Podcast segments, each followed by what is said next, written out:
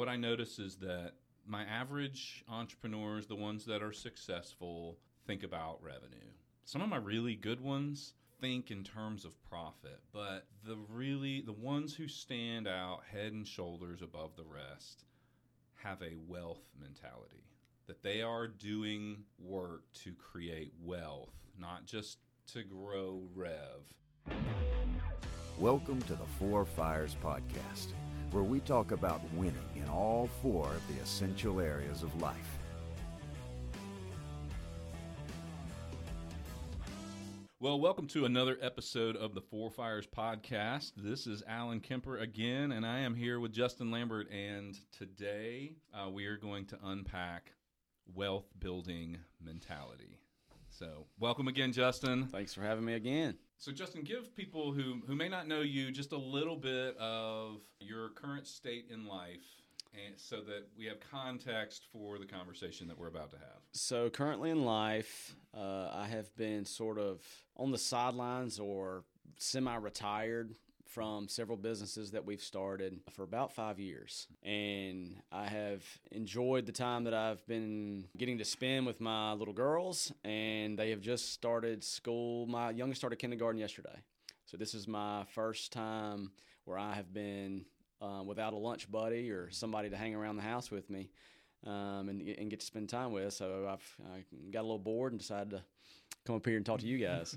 so thanks for helping me uh, fill my day, pass the time, pass the time without thinking about my little buddies that I'm missing. I kind of took the approach of I always feel like we have it backwards. And when we think about retirement and things like that, and you know, taking breaks and stuff like that, because you watch so many of your either parents or grandparents go through this i'm going to work for 40 years and then i'm going to retire mm-hmm. and they retire at 65 70 years old and they either their health's not there or they're not able to do some of the things that they really wanted to do in retirement. You know, go big game hunting in Montana or things, you know, things like that, um, or extravagant, you know, trips and things. So that was sort of my approach when I became somewhat successful financially in some of our, you know, business ventures is I wanted to spend that time with my girls. I have I have two girls, a, a, currently a seven year old and a five year old. One's in second grade, one just started kindergarten, and I got to spend the first five years, seven years of their life with them every day, basically being around them at home if I wanted to, or you know, uh, going on trips or basically exposing them to things that I you know I felt like would be good for their their childhood, and so that's kind of where you know, I decided to take my professional fires, just sort of, you know, I've done well financially.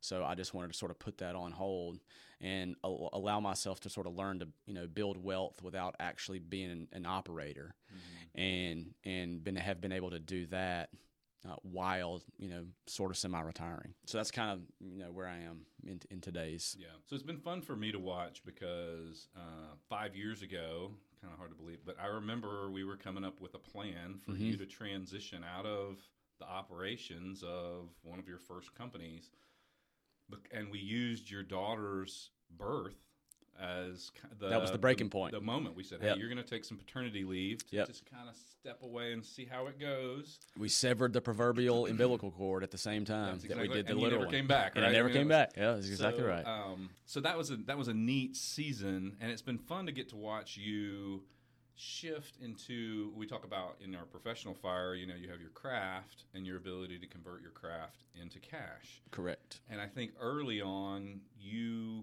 you were all in on you got very good early in life at understanding strategy and systems and recognizing opportunity and then digging in. Like i mean like a lot of you're a high energy person. You're a risk taker not afraid to go hire someone throw them at a problem. I think you figured that piece out pretty early. Let's see how old are you now? Uh 39 okay so when you were 34 mm-hmm. and stepped away from the businesses full time, I do feel like there was a shift in your your craft. Like agreed completely. Was, you, you you went from being the operator to the owner, and that may be a conversation for another another podcast. Yeah, that sounds like a good one. Actually, yeah, um, the shift from operator to owner. But what I'd really like to talk to you about is, and we were talking about this a little bit before the podcast I've had an opportunity to coach a lot of entrepreneurs, a lot of people who have had who are running really really large organizations who've had a lot of professional success. I noticed some difference in how entrepreneurs think. And I'll, I'll frame it this way. I was once asked a question. This is actually when I was still a college professor. I got asked this question Hey, Alan, what do you notice about the people that you coach? What's the difference in the good ones and the great ones? And, I, and what came out of my mouth was what I notice is that my average entrepreneurs, the ones that are successful, think about revenue. Some of my really good ones think in terms of profit, but the really the ones who stand out head and shoulders above the rest have a wealth mentality.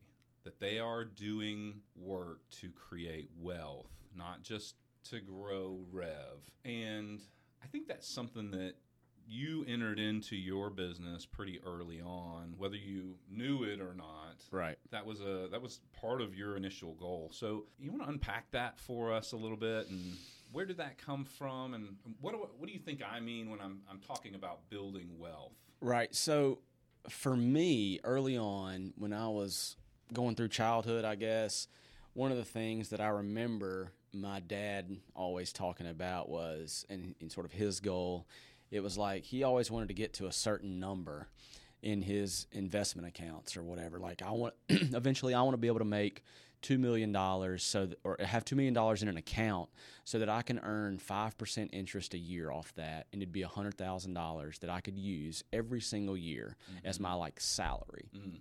So, I mean, at the time, you know, he probably didn't have hundred thousand dollars in his account, but his goal was to try to get to two million because he wanted to get to a five percent number mm. that he would be okay with for basically his salary. It's it's the same way you look at retirement. Mm. You know, I want to get this much money in an account so that one day it can spit out this much money every single year for the rest of my life. That's mm-hmm. sort of the way people look at retirement, and you know that that's sort of the same approach that I felt like was in my mind all the time. My number was a little bit, yeah. bit, bit bigger. I was a little more ambitious and earlier. Uh, and earlier, get it done earlier. Earlier, that's right. Uh, it's this it's the smart goal thing. Mm-hmm. You know, specific, time measurable. Bound. Exactly. I wanted a time bound, and I like putting that pressure on myself to make it a tight window because I feel like I operate better mm. under pressure. Mm-hmm.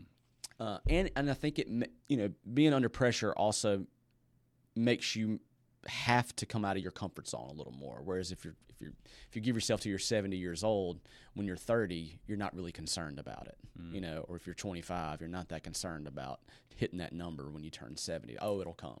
Right, know, it'll right. come.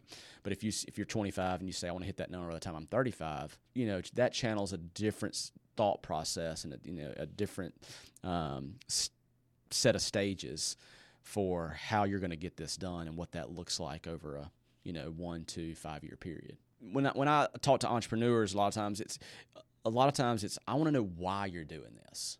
You know mm-hmm. wh- why why why do why did I sell women's clothes online? Mm-hmm. You know that was one of our companies, and it wasn't that I had this appreciation for women's clothes. Like mm-hmm. I was I've never been into you know fashion much, but for me, it was I wanted to build wealth. I mm. want I wanted to get to this this number in this account. I, I wanted to you know um, put myself in a position that I would be able to hit these goals in the time frame that I wanted to hit them in. Yeah, and, and sort of that's that's sort of the mentality that led me to to start looking at it a little bit differently and, and why I got into what I was getting into. Because when you ask entrepreneurs why are they why why do you go out and start your own business? Because you want to do ten million dollars in revenue, mm-hmm. or because you want to make a million dollars and take home a million dollars. You know, mm-hmm.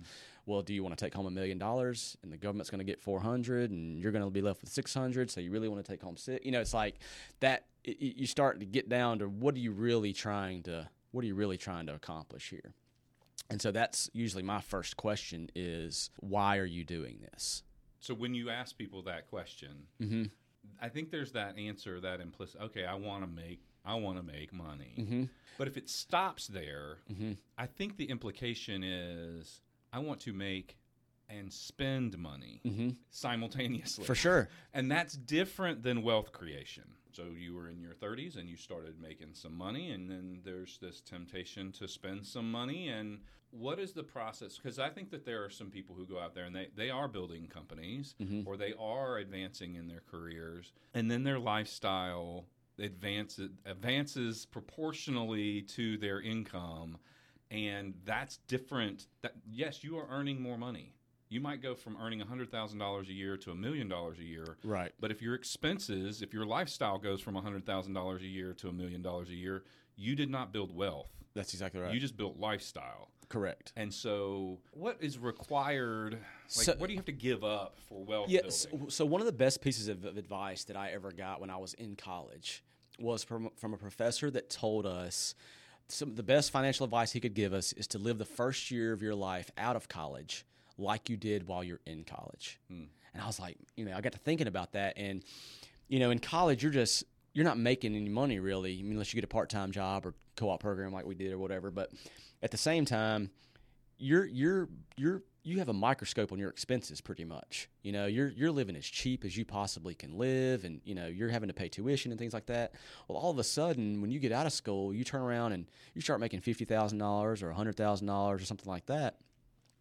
And you're still if you if you can still spend the same amount that you were spending and keep that those expenses under that microscope, there's a big chunk of money now that you are going to accumulate in that 12 month period of time yeah.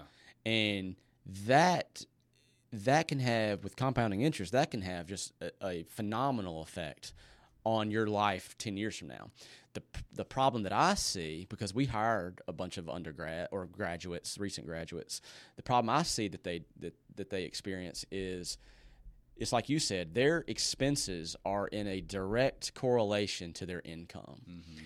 And if you can make your income the rate of your income increase is that that rate is much higher than your rate that your expenses increase those two one line's kind of flat on expenses and one line is sort of going up at a 45 degree angle on your income.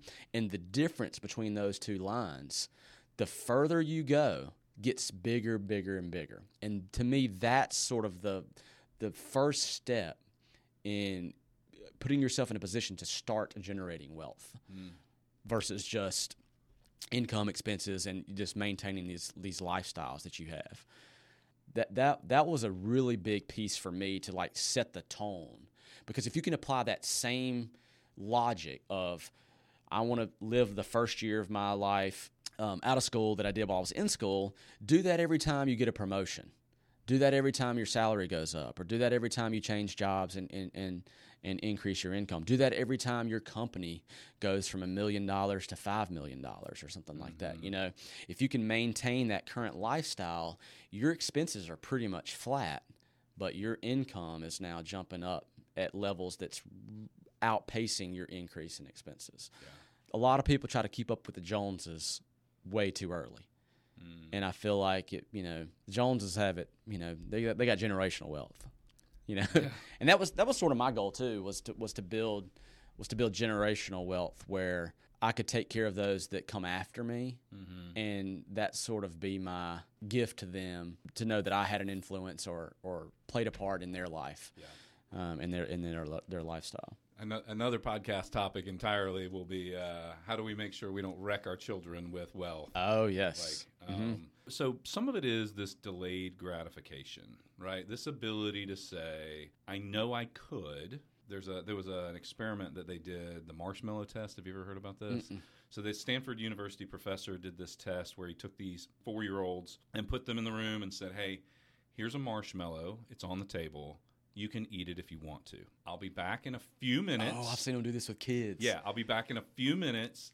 And the marshmallows still now you can eat that marshmallow if you want, but if if you wait until I get back, and it was an undisclosed amount of time, Right. Like Yep. if you wait until I get back, you can have two marshmallows. And so they they looked at these kids, and, and some large percentage of them just ate the marshmallow Right.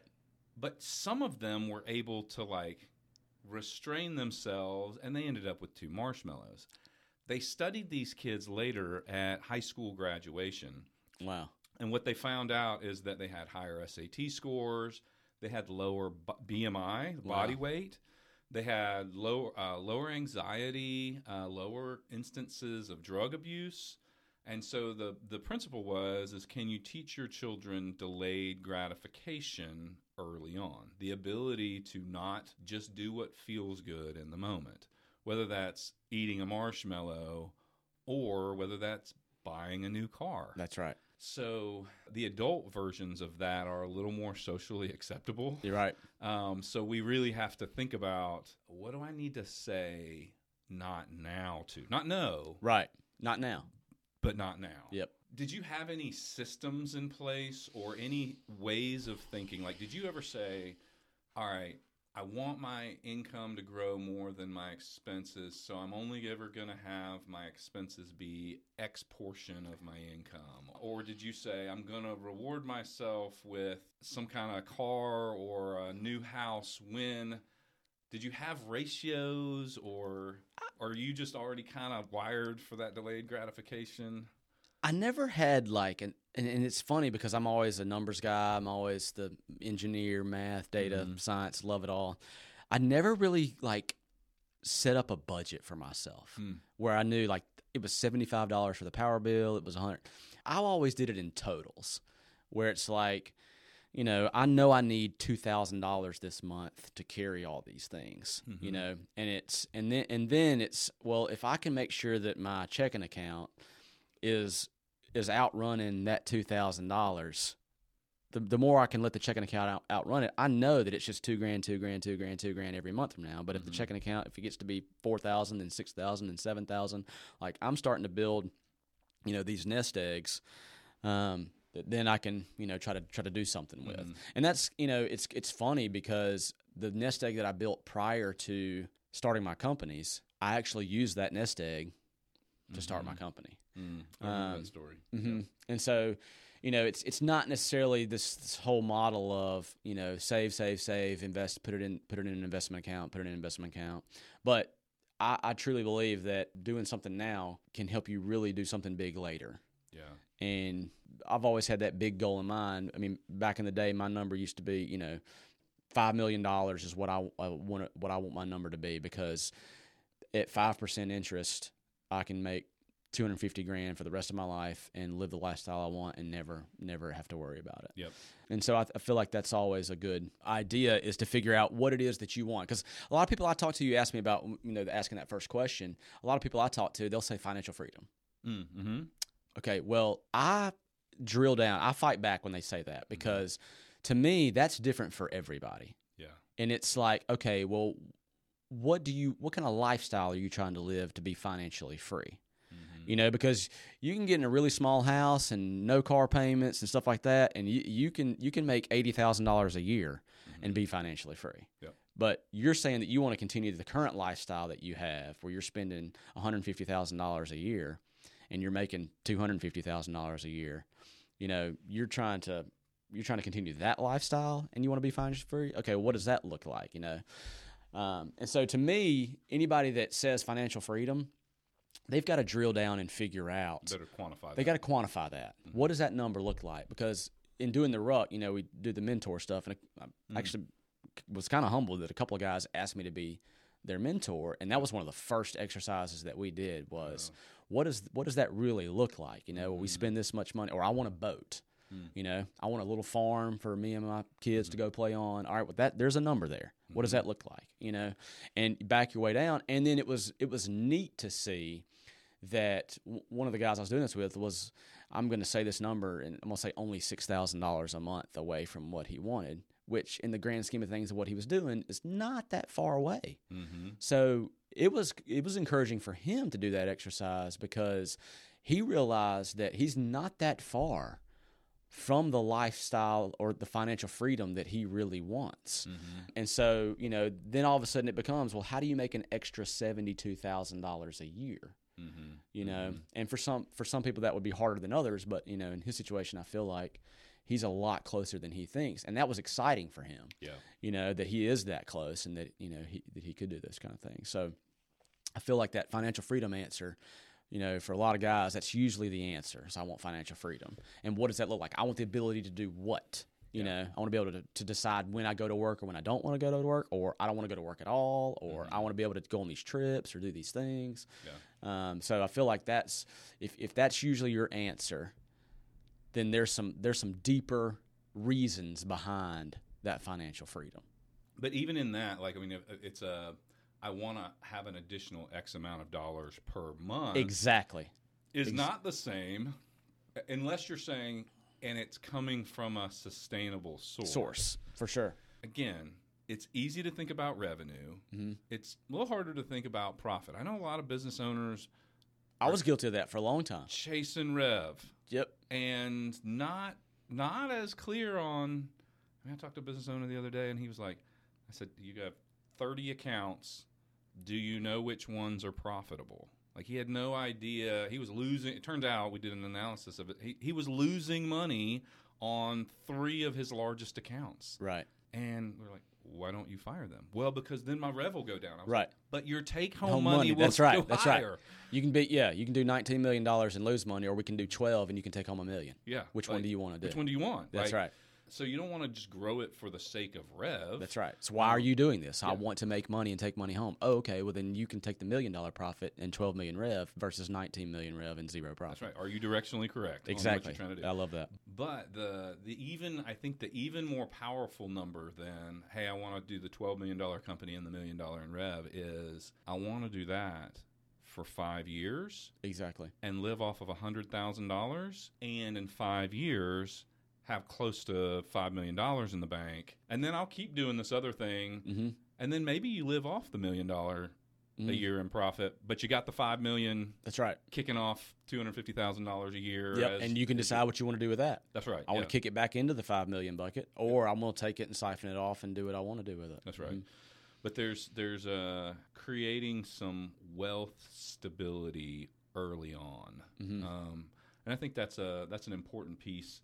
There's there's all kinds of maturing. You know, you ever you ever you meet a kid and you're like, oh man, that kid. It, it, like it can walk up to like I I met an eight year old the other day, and he walked up to me and started asking me questions about my job and what I do and, and what I like about my job. Like I was having an adult conversation with this eight year old, Yeah. and I just was like wowed by his social maturity. Mhm. Like I think there's all there's spiritual maturity. There's all, all of us. This this four fires journey is about us growing. hmm I think there is a professional maturing that happens in most of us. And I think one of the keys is this delayed gratification and the ability to quantify what we want and then go fight for it. That's right. So Justin, if you're talking to somebody, I mean there's there's a there's a broad range of people Right. listening. I mean Yep. there are people who are coming straight out of college here who are what I call the professional flailing stage. Right. Like Yeah. to- yeah. just Figure, trying to like figure it out. and figure it out. What am I even good at?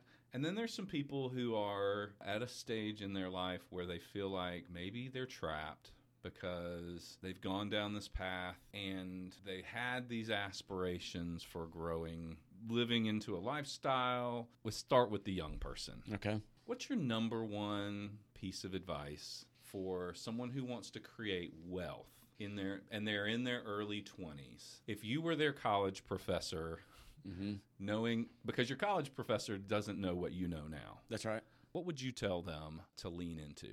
So I read uh, I read a book one time and it talked about you can't get rich from a paycheck. The, the summary of the book is basically that it's very hard to be an employee for 40 years and get rich. Mm-hmm. And if your goal is to get rich or to build wealth or whatever, you, however you want to define that, that is very very hard to do Mm-hmm. with an employee paycheck that you're that you're going to get. And so, but I also understand the reality of I've got to do something to pay bills. I've got to be able to live. And so I understand that that's and that's usually the road everyone has to take. And that's sort of the road that I get frustrated with just society in general of, you know, we we go through school and college and everything. We're we're just breeding a bunch of people to get in line and get a job and, and work for other people. So my biggest thing is is the earlier you can try to do a either a, have a side hustle or to start your own business for as little money as possible. Mm. I cannot recommend doing that more than I mean that that would be the number one thing I would do is try to create a side hustle.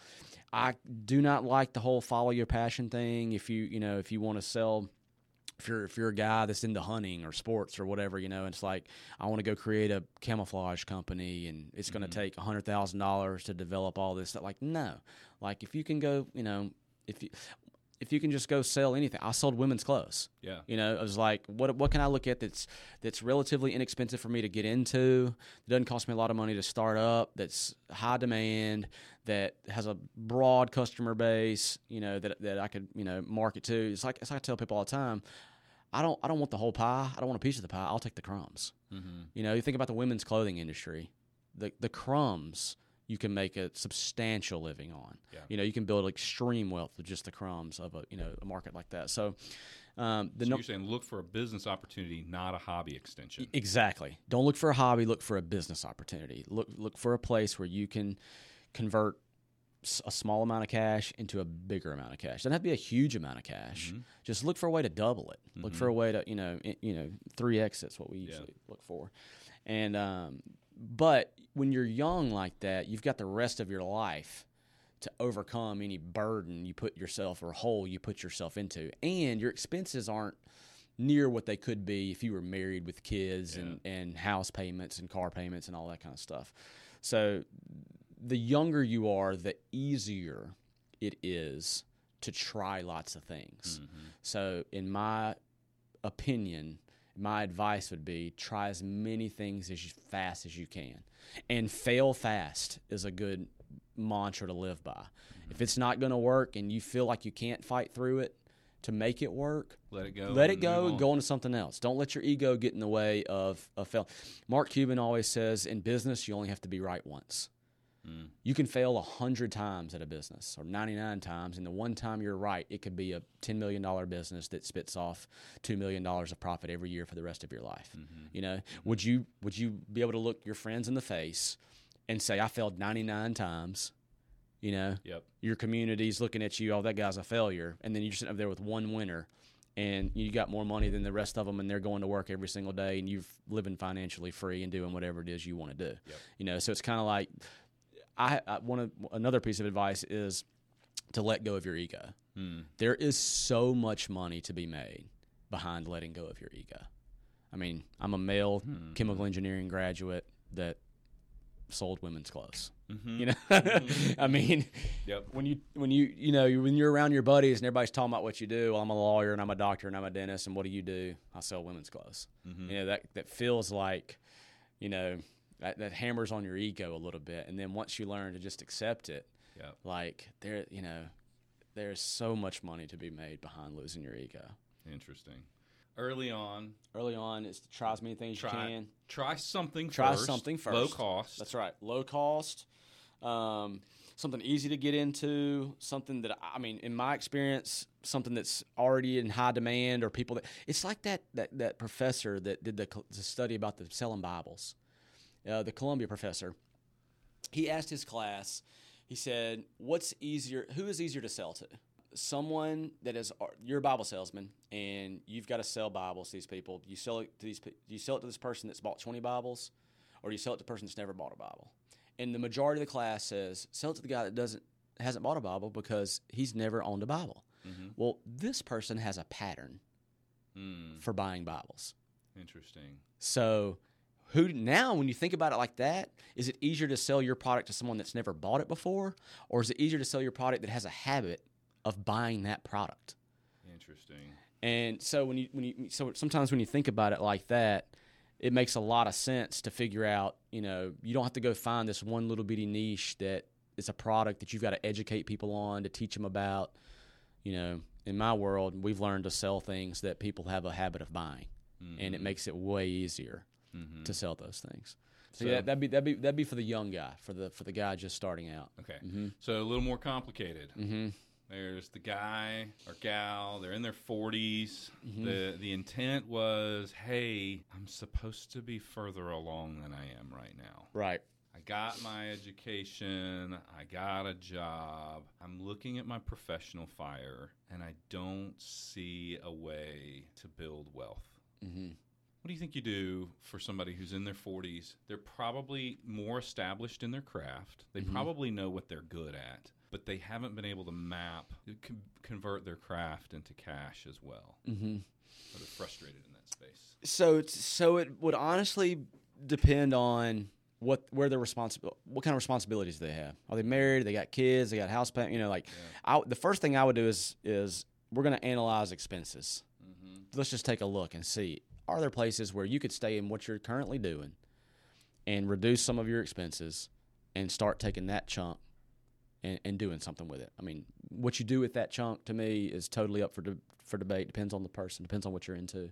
You're gonna you're gonna build wealth by increasing income, and the way to increase income is to do one of two things: either either increase how much money that you're bringing home and keep your expenses the same, or keep what you're bringing home the same and decrease your expenses. I mean, it's kind of like losing weight. I mean, it's just math. Mm-hmm. You know, your income's got to be higher than your out outgoing, and, and vice versa. Works the other way. Um, so I'd, I'd analyze what that guy was doing. I mean, I've seen people that make you know, one hundred twenty thousand dollars that are putting away more money than someone's making four or five hundred thousand dollars, Mm-hmm. And, and and doing something with it. Whether that's creating a side hustle, whether that's putting it in a stock market, whether that's you know buying real estate or doing rentals, short term, long term, doesn't you know investing in companies. So that that's the that's the, basically the first step is just to get an understanding of, and that was something we talked about in the ruck when we first started doing the ruck was. Um, when we started talking about the professional fire and what kind of elements do we need in the ruck to do that kind of thing, and um, for those of you who don't know, you know the ruck's like this 30 day program that, that that we do here, and it's it's basically about getting all of your fires under control in a very short amount of time, and just sort of this hyper focus on all those areas. And one of the things that we were looking at was that professional fire, and the thing that I noticed about you know the, the, the group was that the majority of the group didn't have a good understanding of where they were financially. Yeah. You know, they knew they were making good money. Yep. We got a good salary. Okay, that's good. It's, but it's kind of like focusing on revenue. Mm-hmm. You know, um, so like, what are you bringing home, and and then what are you doing with it? Mm-hmm. And you know, there's there's lots of levers you can pull in there about even the what are you bringing home part. You know, are you contributing to 401k? Are you doing profit sharing? Or you know, are you taking some deductions that you could by working at home? You know, just there's a lot to unpack there. Um, and and then and then it's where is it going? You know, what are you doing? Are you you know you got twelve hundred dollar a month car payment? Well, could that be six hundred bucks? Mm-hmm. You know, do you have to drive the new Tahoe, or can you drive a twelve year old Tahoe? Mm-hmm. You know, um, so that would be the first thing I would do with with the person that feels like they're stuck. Is let's let's just see how stuck you really are. Mm-hmm. And the other the other side of that is because I've seen this with some of my other buddies that, that are in sales. Well, that you know they're good at their craft, but they're not necessarily good at converting that craft into cash. Well, to me, if you're a good salesman, you can sell anything. Mm-hmm. So now it may be a, it may be it may be time to take a look at what are you selling, and what are you earning based off what what what you're selling Yep. because to me, I've seen people that aren't very good at sales go into like medical sales and do really well. Meanwhile, there's a guy over here selling, you know, subscriptions to something, and he is a really good salesman, but he's just selling the wrong product. Yep. And and you know, that's what I would look at and with that guy. If, if he's doing well with his sa- you know saving and doing his mm-hmm. expensive stuff and, and earning a good income, but he feels like he's just stuck professionally with it, converting his craft to cash, it's okay. Well, how are you actually trying to convert that craft or that cash out of you know from, Yeah. from your craft? and I think uh, that that's kind of where I found myself. You know, in my in my late 30s, early 40s, what I had figured out that I was actually really pretty good at in terms of my craft is people development, and Absolutely. I did that. I was doing that as early on in my career in in ministry, and then I was doing that, you know, in education. I was helping grow people and develop Mhm. them and get what they wanted. Right. Uh, I could have done that in counseling, but what I figured out is I can convert that craft into cash a whole lot more effectively by doing executive coaching because those people can afford to pay me and it's more it's more valuable to them than it is to a college student Exactly. it's it's much much of the same gifting applied in uh, in different environments, and so I think that's one of the things. That's a that- perfect example. Yeah, when we when we look at how do we make sure uh, that you first the professional fire is first really get to know what you're good. What is your craft? 'Cause Your craft is not your job. Agreed. Your craft, you know, your craft is not that you own or that you operate any particular business. Your craft is in opportunity recognition, in risk analysis, in you know drive, and you've taken that craft and applied it across several different platforms now. And I think for a, a person who's out there and is maybe feeling stuck, hmm I think maybe you need to, maybe it's a sitting down with somebody who can see what your gift is, who can help you unpack that, and then help you brainstorm where does that craft help you earn more cash. Uh, if you're married, it's a great exercise to ask your wife, Mm, "What am I good Mhm. at? What do you think my craft is?" yep. I remember when, when I think it was during the Ruck actually Mhm. when we we had to ask your spouse the questions or like give you uh, Yeah. your own rating on their your Yeah, four fires that's, whatever. That's humbling. Yeah, that's a very humbling exercise. But it's one of those things where, like, if you if you were a real estate agent and you ask your wife what you're good at, she's like, "Well, you're good at selling houses." Not okay. We got to dig deeper there. What Mm-hmm. am I actually good? What makes me? What am I good at that makes me good at selling Am I houses? personable? Am I Am I personable? Am I good good at help? Am I good at helping people? Yep. You know, like that opens up a you know much broader range of of of opportunities to convert that craft to cash versus you're good at selling houses. Asking Because someone that else. same skill set, you could say, "Oh, well, I'm good at helping people identify value in a home. Mhm. I can articulate for them." Why can't you do that with a million dollar commercial real estate? Yeah. you could you could take that same gifting and apply it at a different level. Exactly. Yeah, And so I, I feel like yeah, that's a good that's a good something to add is to is to basically ask someone to Mm. help to help you, even if you just sit down with yourself and try to write down what am I good at, you know, craft or what is my craft? Because for me, I didn't know what my craft was for a long time. mm-hmm. I you know I knew I was good at converting whatever my craft was into cash, yep, but because to me it's the opposite effect. You know, in some in some ways I'm jealous of what you guys have, have done. I got a buddy of mine that has always known he wanted to be around football mm-hmm. great at developing young men. His dad was that way. He's that way. He's for, since he was three years old. He knew he wanted to be a football coach, be around football, and it was just so awesome to watch someone that knew what they wanted to do, knew what they were good at, just go and, and achieve those things. Um, versus me, I feel like I was sort of the opposite. I knew I, f- I felt confident about the ability to convert whatever I was good at into cash. But now I got to figure out what am I actually good at? What is my craft? Um, and you know, we've kind of you know talked about that in several occasions. So I feel like you could be. It's it's it's neat to see both sides of that coin. Yeah, and I would say, you know, if, if you're at that space in your mid career or even in your late career and you feel stuck or Mm-hmm. or just frustrated, don't be passive in that space.